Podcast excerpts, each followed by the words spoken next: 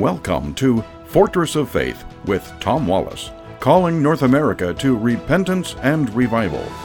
We're back once again at the corner of truth and courage. I hope you had a great weekend. We're about ready to start a new week today and looking forward to it. Um, boy, we're into the Christmas shopping season already and Black Friday. How many of you got caught out there on Black Friday shopping? Well, for the first time in I don't know how many years, uh, my wife and I braved the crowds on Black Friday. Actually, it wasn't that bad. Of course, we went later in the day, and um, I don't think we'll be doing that again anyway.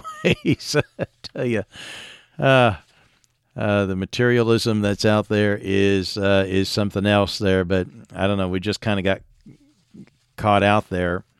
Um, anyhow, well, uh, I'm excited to announce to our listeners, those of you uh, that are up in Canada, now that the border's open to us non-vaccinated, us uh, mental people out here who you know didn't you know want to be vaccinated um, they're now allowing us across the border.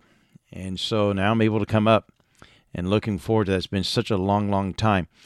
And I thought about doing, you know, having some meetings up there like we have done in the past, but I'm going to do something different this time.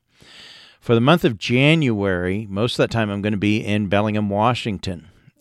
If you're in the area of Washington and one of our listeners, or if you're up in British Columbia or on the uh, island out there, and you want to invite me to come to your home and uh, have a meeting with your family and your friends, uh, let's do it. What I'd like to ask and request of you there is that you invite your friends and family to come, at least uh, have room for at least 12 other of your friends and guests uh, in addition to your family. And, uh, and I'll be glad to come. Let's see if we can't make a date of it.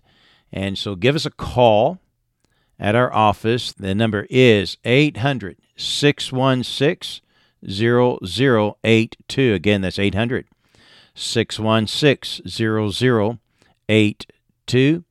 If we don't get to answer your phone, please leave a message. Tell us who you are, give us your phone number, and we'll call you back and we'll see if we can't schedule that. So if you're interested in hosting me to come and to meet with your family, We'll um, cut into uh, some uh, good material, and I'll have time for your questions. And so I'm looking forward to this. So if you are interested, give us a call 800 616 0082. All right. Well, there's a few things that I want to go over with you. And I think this so fits what we were warned about in the Bible. In Romans chapter 1, God made it clear to us there that comes a time that God is just going to wipe his hands and wash his hands of us and walk away if we continue in our rebellion and our outright um, uh, rebellion against God and his ways and his precepts. In verse number 28, we find this And even as they did not like to retain God in their knowledge, God gave them over to a reprobate mind to do those things which are not convenient. We've seen this digression here in in our nation, this downgrade, and we've continued in our rebellion against God, and God's just given us up to a reprobate mind.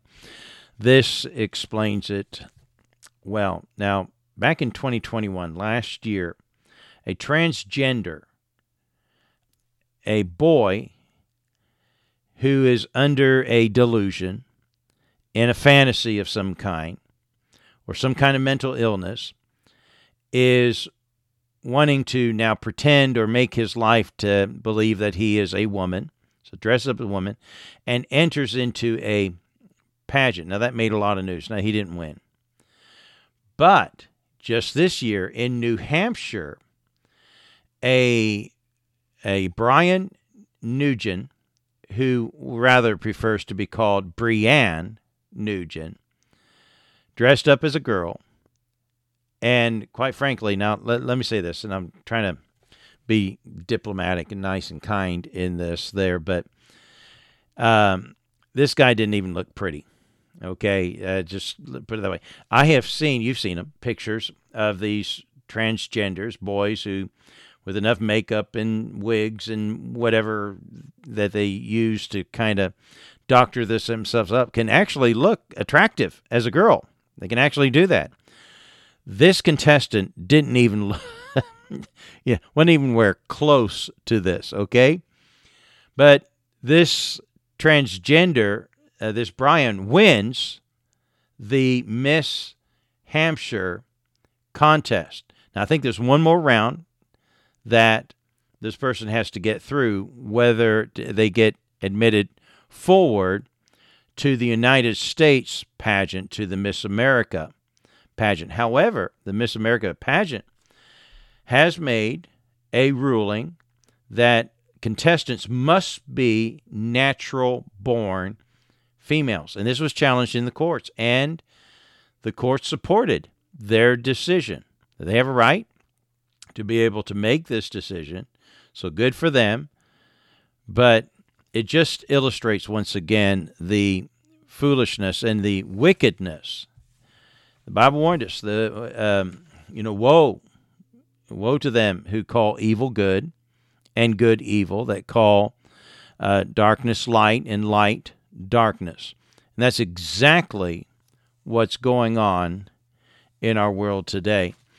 All right, let me turn your attention to some other news, some news about uh, Muslims in the world. By the way, let, let, let, me say this Islam, in a sense, has taken a, a back seat. Since Obama is no longer our president and all that stuff, and that was their opportunity. The Muslim world thought, this is it. This is our chance. This is our. We now have a Muslim in the White House.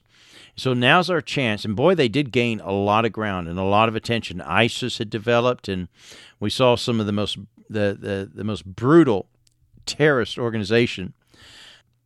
You know, we we, we thought uh, uh, you know some of these other groups were bad, but then ISIS came along and and took us to new levels. But we are under a false impression to believe that this has gone away. It has not. It has not gone away. And just this year alone, 199 people have been killed through terrorist attacks across the world. 656 have been injured, some severely. So don't allow ourselves to get in this illusion that this is that the problem of Islam is no longer with us. It's still alive and well. And uh, we would be um, foolhardy to believe that this is behind us. It's not. The problem is when you do cut off the head, they do tend to grow a new head and they reform and uh, and export themselves into different areas, into different places to jump up at it again. So we, we better be careful about that. Let me share some news about uh, what's going on in, in London. The harassment of preachers and those who speak out against Islam in a public forum are being arrested and harassed by police. But when Muslims do crimes against Christians and so on there. The police look the other way. They're afraid of arresting Muslims for fear that they would be called Islamophobes or racist or anything. And so, so uh, they're they're so uh, scared of being labeled as that and upsetting the Muslim community. Uh, I think it was uh, uh, not Voltaire, someone years and years and years ago said, You can tell who rules you by asking yourself the, this question Who are you not allowed to criticize? Those are the people who rule you. And that's exactly what's going on in Europe and Britain when it comes to Muslims. A preacher was arrested actually for uh, preaching in the town center in Swindon and mentioning during his message that, you know, Islam can't save you, Muhammad can't save you. He's not even a true prophet of God. He was a pedophile.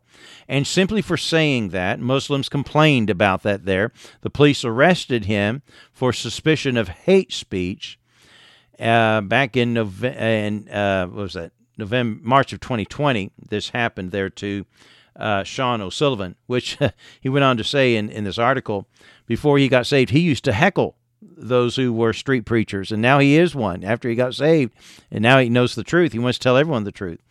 And even that Muslims need to know the truth. They know need to know that Islam will not save them. Only Jesus Christ can. And uh, so the police have come out. The courts have said, you know, that he's not guilty of hate speech by calling Muhammad a pedophile. Now that's a change in the way the police or the courts have been handling that. So that's good news uh, there. Now, um, uh, Tosh, I've talked about her in the past. She is a, um, I don't know if I'd quite call her a scholar, but she is studying, a student, I would say, um, and deals with the issues of Islam. She has done uh, work with Jay Smith, uh, a colleague, a, a, great debater. He speaks at um, the Speaker's Corner on Sunday afternoons in London. They're in Hyde Park. I've never had the opportunity to be there on a Sunday afternoon and during those events there uh, when I was a missionary in England. But uh, Jay Smith is very eloquent, and so is Tash. And she was speaking with uh, with Jay on a number of occasions. There, they were both students, both studying. And uh, she at one time was stabbed by a Muslim, and yet the police never arrested uh, her attacker. And uh, she was coming out with factual information that just upsets the Muslims. And uh, well, she has been harassed by the police. She's been she's the victim here, but she's the one who now gets arrested by the police. And now they've had to apologize to her for the for them doing that and pay her ten thousand dollars for false imprisonment, false arrest, and um, and she went on to say there, we don't live in Pakistan, we don't live in Saudi Arabia. I'm a Christian, and um, and uh, and I should be allowed to say that in the UK without being stabbed or repeatedly arrested. And so, um, you know, people say, uh, what, what, do you mean by Christians are being harassed and and, uh, problems there? It is happening. It is going on, and we need to pray for one another and uphold one another. And uh, and and I'll I'll confess this. Now, some people get up there and they say stuff, um, and it's not either not it's not necessarily untrue, but they say it in a venomous way.